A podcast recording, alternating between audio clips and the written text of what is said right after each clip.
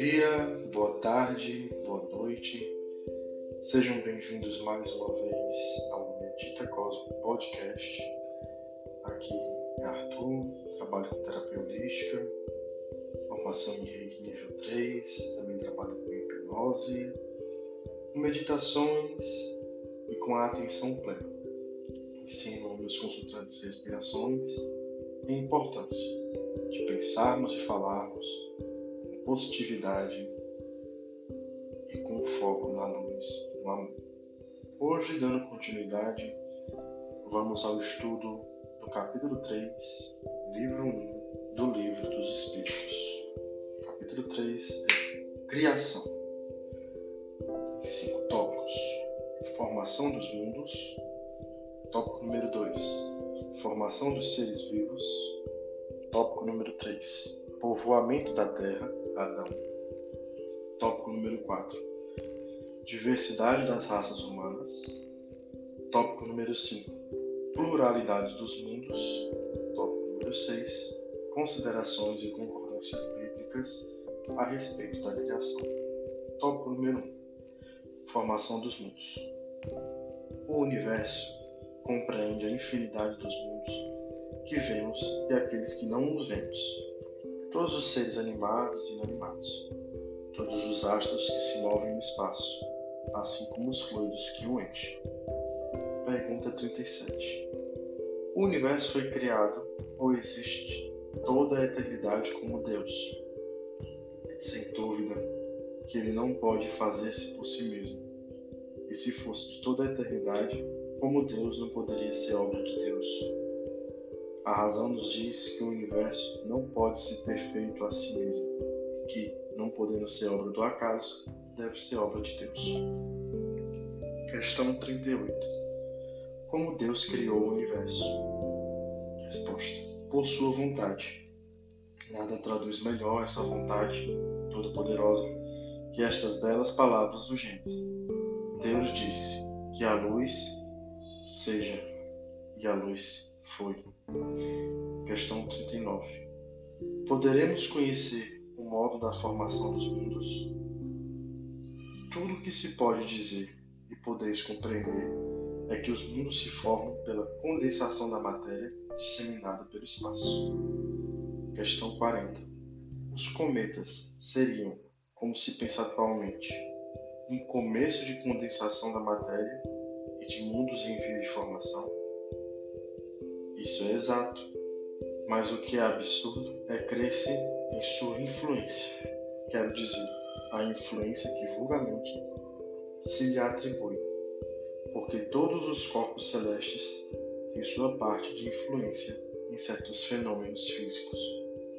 Questão 41.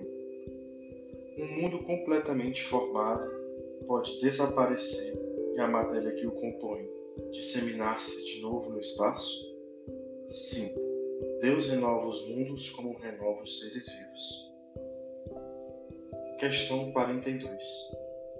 Poderemos conhecer a duração da formação dos mundos, da Terra, por exemplo? Nada te posso dizer a respeito, porque só o Criador o sabe. E bem louco seria quem pretendesse saber ou conhecer o número de séculos dessa formação. Aqui nesse tópico 1, sobre a formação do mundo, temos uma elucidação muito grande sobre o que estamos vivendo. Nós somos um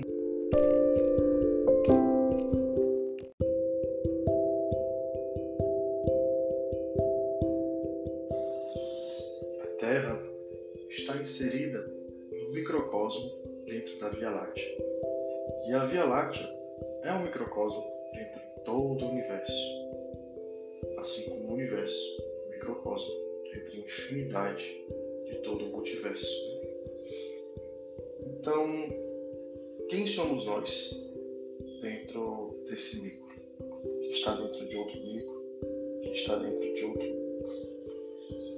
O que nos cabe entender é que temos uma função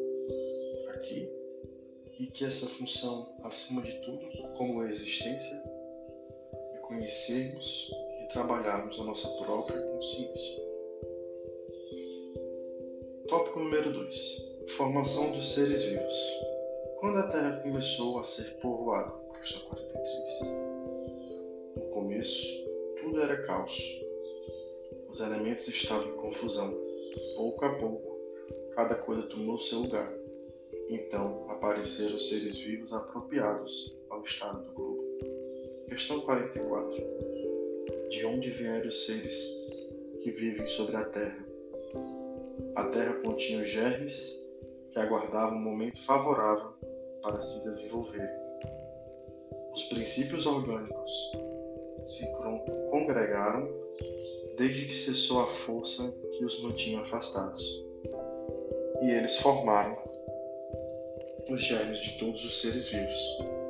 Os germes estiveram em estado latente e inerte, como a crisálida e as sementes das plantas, até o momento propício para a eclosão de cada espécie. Então, os seres de cada espécie se reuniram e se multiplicaram. Questão 45. Onde estavam os elementos orgânicos antes da formação da Terra? Eles estavam, por assim dizer, em estado de fluido pelo espaço, entre os espíritos, ou em outros planetas, esperando a criação da Terra para começar uma nova existência sobre o novo globo. Uma mera informação. Né? A química nos mostra as moléculas dos corpos inorgânicos unindo-se para formarem cristais de uma regularidade constante, segundo cada espécie, desde que estejam nas condições desejadas. A menor perturbação nessas condições basta para impedir a reunião dos elementos, ou pelo menos a disposição regular que constitui o cristal. Por que não ocorreria o mesmo com os elementos orgânicos? Conservamos durante anos sementes de plantas e de animais que não se desenvolvem senão em uma dada temperatura e no meio propício. Tem-se visto grãos de trigo germinarem depois de vários séculos. Há, portanto, nessas sementes um princípio latente de vitalidade que aguarda uma circunstância favorável para se desenvolver. O que se passa diariamente sob nossos olhos não pode ter existido desde a origem do globo? Essa formação de seres vivos, partindo do caos pela força da própria natureza, diminuiu alguma coisa da grandeza de Deus? Longe disso. Ela responde melhor à ideia que fazemos de sua força se exercendo sobre os mundos infinitos por meio de leis etéreas. Essa teoria não resolve, é verdade, a questão da origem dos elementos vitais, mas Deus tem seus mistérios e pôs limites às nossas investigações. Questão 46. Existem ainda seres que nasçam espontaneamente? Sim, mas o germe primitivo existia já em estado latente. Sois testemunhas todos os dias desse fenômeno. Os tecidos dos homens e dos animais não encerram os germes de uma multidão de vermes que aguardam para eclodir. A fermentação pútrida necessária à sua existência? Um pequeno mundo que dormita e que se cria. Questão 47. A espécie humana se encontrava entre os elementos orgânicos contidos no globo terrestre? Sim, e ela veio a seu tempo. Foi o que levou a se dizer que o homem foi feito do limbo da terra. Questão 48. Podemos conhecer a época do aparecimento do homem e dos outros seres vivos sobre a terra? Não. Todos os vossos cálculos são quiméricos. Questão 49. Se o germe da espécie humana se encontrava entre os elementos orgânicos do globo, por que não se formam mais, espontaneamente, os homens como na sua origem? O princípio das coisas está nos segredos de Deus. Todavia, pode-se dizer que os homens, uma vez espalhados sobre a terra, absorveram neles os elementos necessários para sua formação e para transmitir os segundos as leis da reprodução. O mesmo se deu com as diferentes espécies de seres vivos. Aqui podemos ver que a origem né, da tópico 2, a origem da formação da vida humana, né, se deu novamente num meio muito rico e que é o que nos difere de cada coisa, né? Tudo aqui em nossa volta é átomos e moléculas. O que nos difere é a organização, a informação.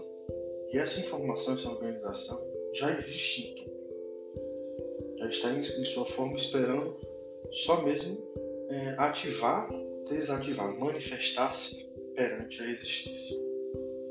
Tópico número 3. Povoamento da Terra. Adão. Questão 50.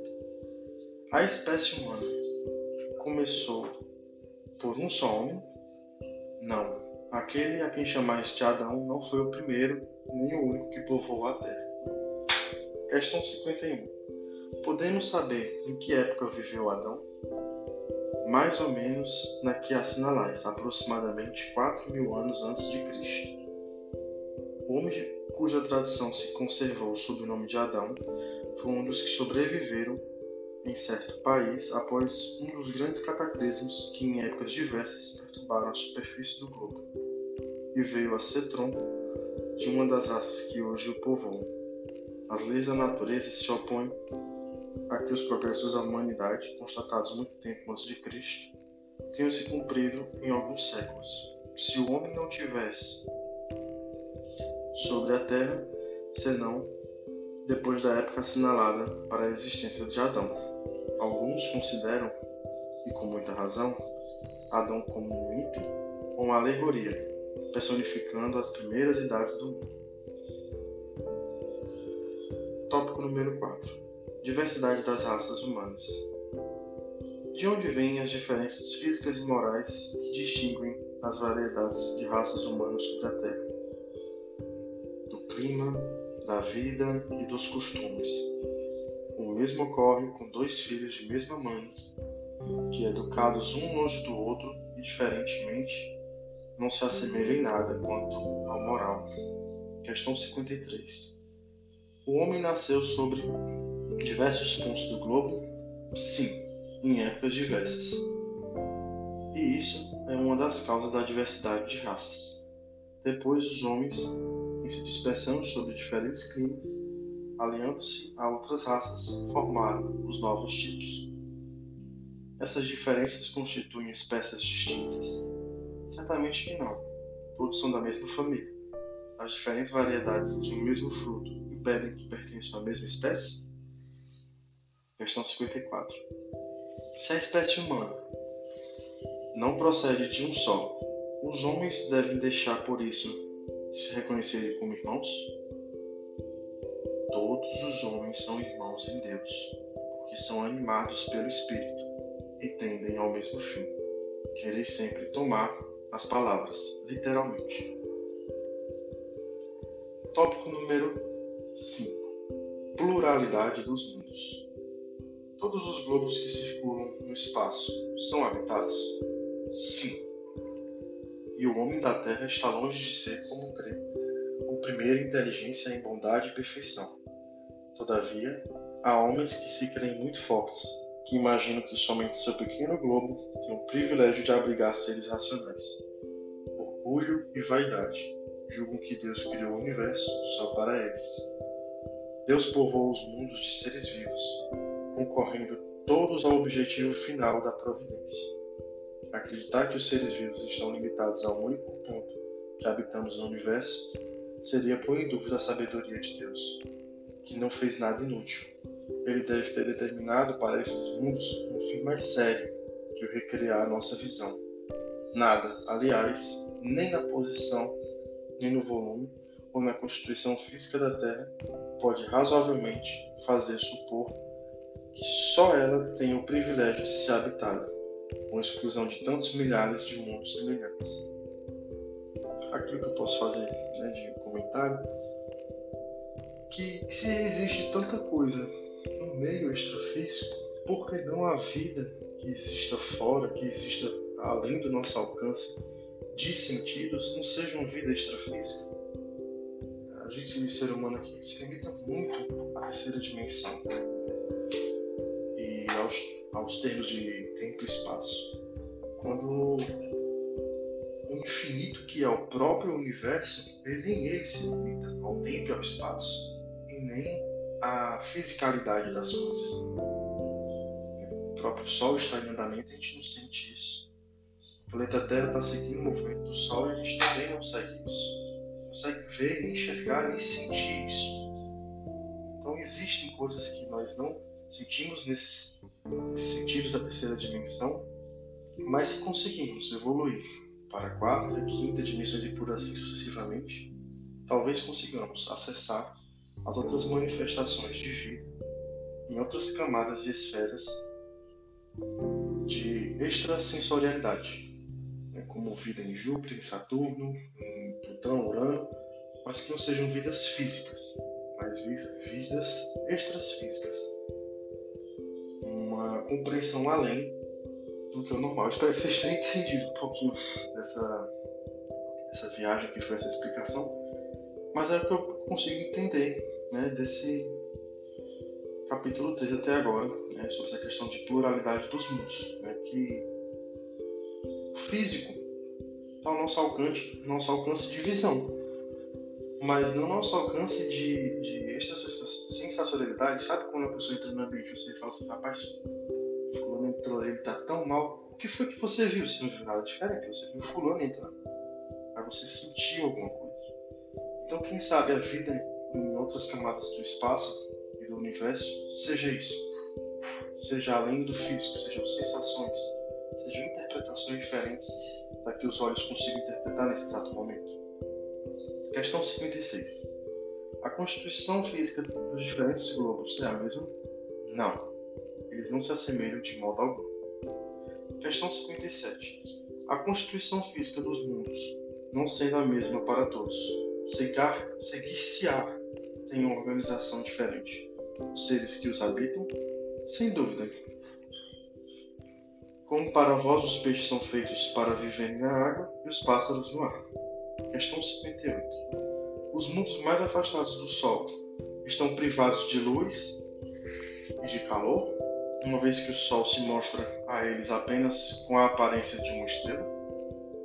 Crede, pois, que não existem outras fontes de luz e de calor além do Sol, e não considerais em nada a eletricidade que em certos mundos tem um papel desconheceis, muito mais importante sobre a Terra? Aliás, não dissemos que todos os seres sejam da mesma matéria, vossa, e com os órgãos dispostos como os vossos.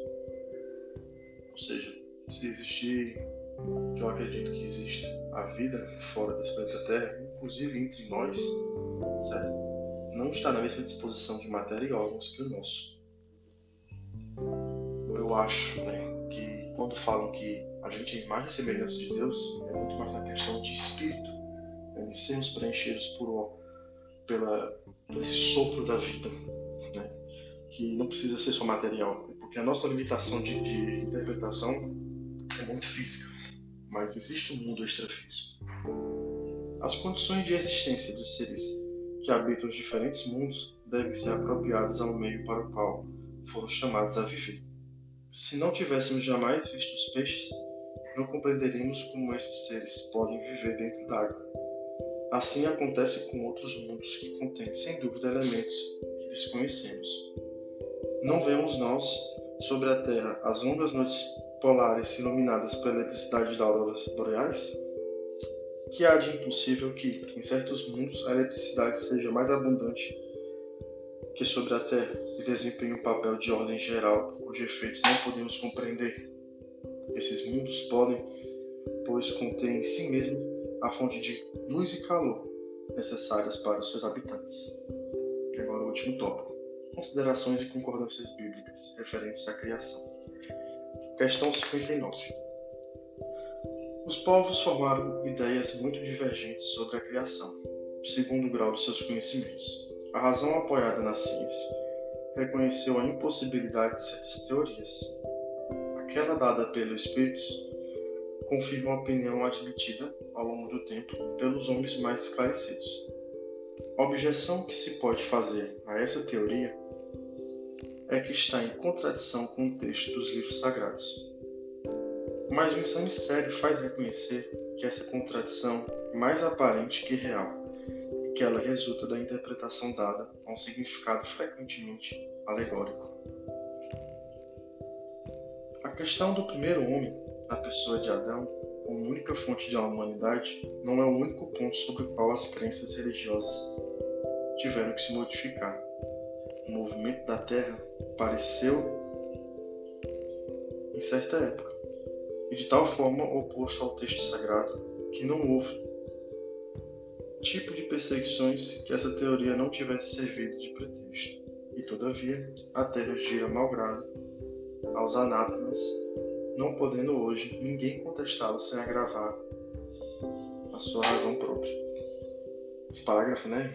Palavras bem rebuscadas, mas o que eu posso entender daqui e passar para vocês, né? É que o ser humano ele interpreta mais quando é contada alguma história.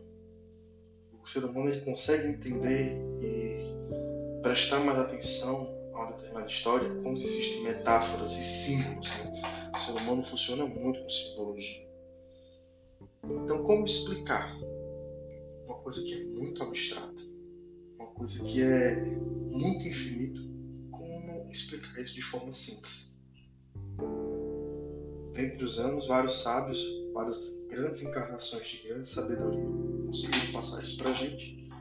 E o que foi sendo perpetuado posteriormente pelos discípulos, de maneira geral, foi a interpretação de cada um. E assim foi se moldando tudo que existe hoje, na razão do ser humano. A Bíblia diz, igualmente, que o mundo foi criado em seis dias e fixa a época em torno de 4 mil anos antes da era cristã. Antes disso, a Terra não existiria. Foi tirada do nada. O texto é formal. Desde que a ciência é positiva, a ciência é inexorável, veio provar o contrário. A formação do globo está escrita em caracteres perenes no mundo fóssil, estando provado que os seis dias da criação indicam períodos, cada um podendo ser de várias centenas de milhares de anos. Isto não é um sistema, uma doutrina, uma posição isolada. É um fato também constante, como aquele que movimenta da Terra que a teologia não pode recusar admitir. Prova evidente do erro em que podem cair os que atém a letra das expressões de uma linguagem frequentemente figurada. É preciso concluir que a Bíblia é um erro? Não, mas que os homens se equivocaram ao interpretá-la. Como eu bem mencionei previamente, né, que cada um faz a interpretação do que entendeu e como é que vai passar o que entendeu para outras pessoas. Então tem que passar com simbologia, com metáfora, com linguagem figurada para que possa ser passado para outras pessoas e assim ser perpetuado adiante por gerações e gerações.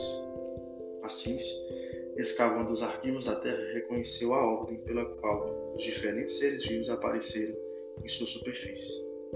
E esta ordem está de acordo com aquela indicada na Gênesis, com a diferença de que esta obra, ao invés de sair milagrosamente das mãos de Deus, em outras horas, se realizou sempre pela sua vontade, é segundo a lei das forças da natureza, em alguns milhões de anos.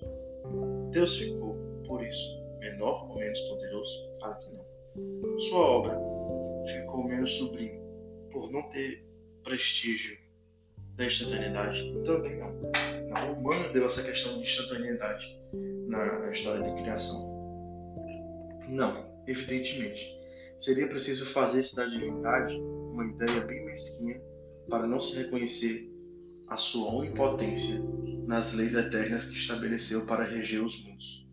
A ciência, longe de diminuir a obra divina, nos la mostra sob um aspecto mais grandioso, mais conforme as noções que temos do poder e da majestade de Deus, pela razão mesma de se cumprir, sem derrogar as leis da natureza.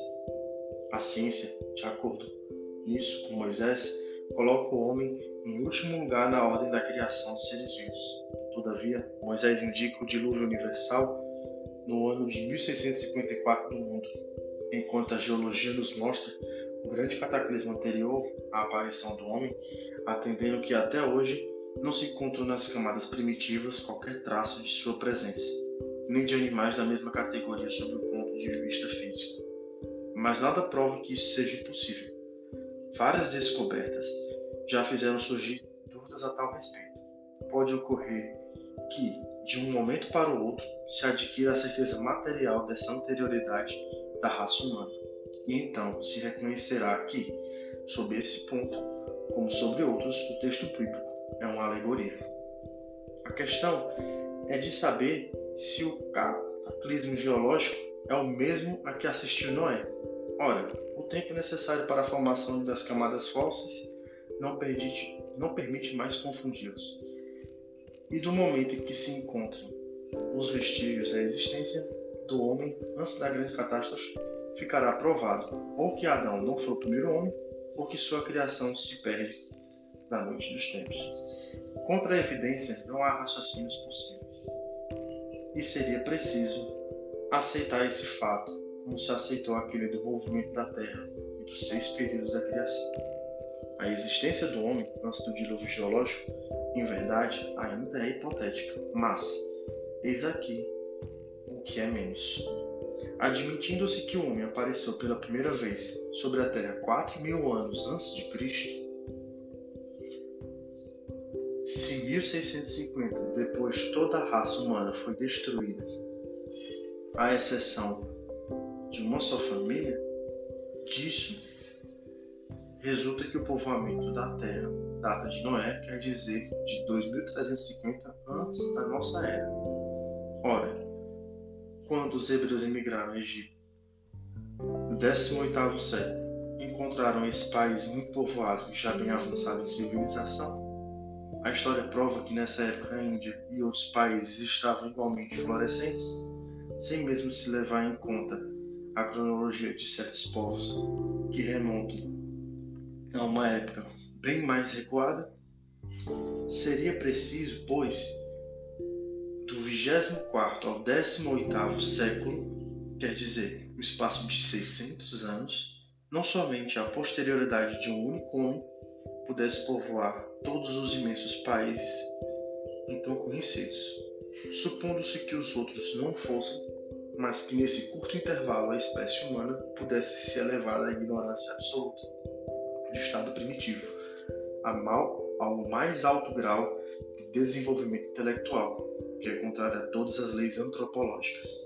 A diversidade das raças vem ainda em apoio a esta opinião. O clima e os costumes produzem, sem dúvida, modificações dos caracteres físicos, mas se conhece até onde podem chegar as influências dessas causas, e o exame fisiológico prova que há, entre certas raças, diferentes constituições mais profundas que aquelas que podem o clima produzir.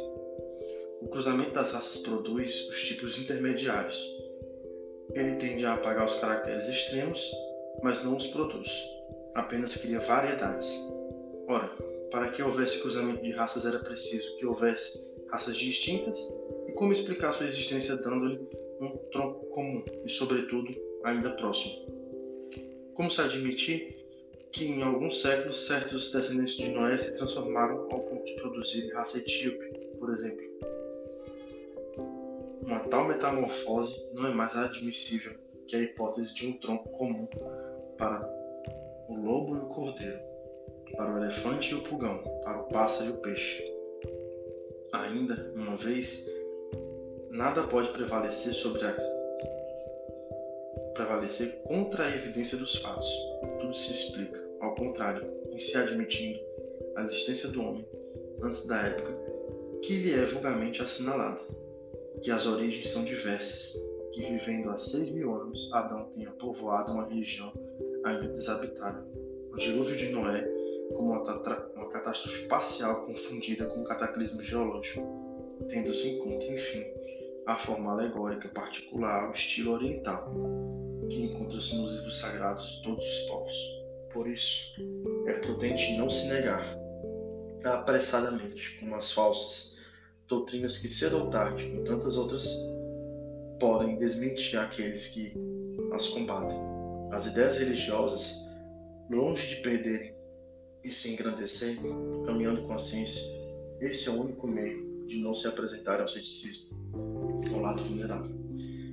Bem, nesse capítulo 3, né, sobre né, essa questão de os elementos gerais do universo, a gente pode realmente ter uma compreensão não somente da criação do universo, como a criação do mundo, como a criação do próprio ser humano, entender que a nossa vida ela já existia em outras camadas moleculares atômicas e foi se organizando.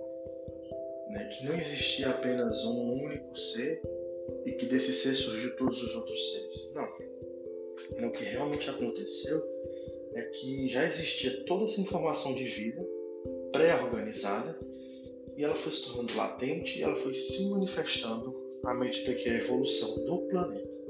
Temos de lembrar sempre que o nosso planeta é um ser vivo habitando o universo e que fazemos parte dele. E essa compreensão está se dando a cada ano que passa. Certo? Eu sei que foi um capítulo bem abstrato, bem cheio de conteúdo para aprofundarmos, mas espero que vocês escutem com calma esse podcast. Me desculpem os erros é, na hora da leitura, que realmente era muita informação, estava lendo e compreendendo também, mas que fica aqui registrado que somos um ponto em comum com Deus desde o início, assim como tudo em nossa volta também é um ponto em comum com Deus. E que saibamos nos conectar com a vida e com a essência da existência. Forte abraço, um cheiro no coração, fiquem com Deus.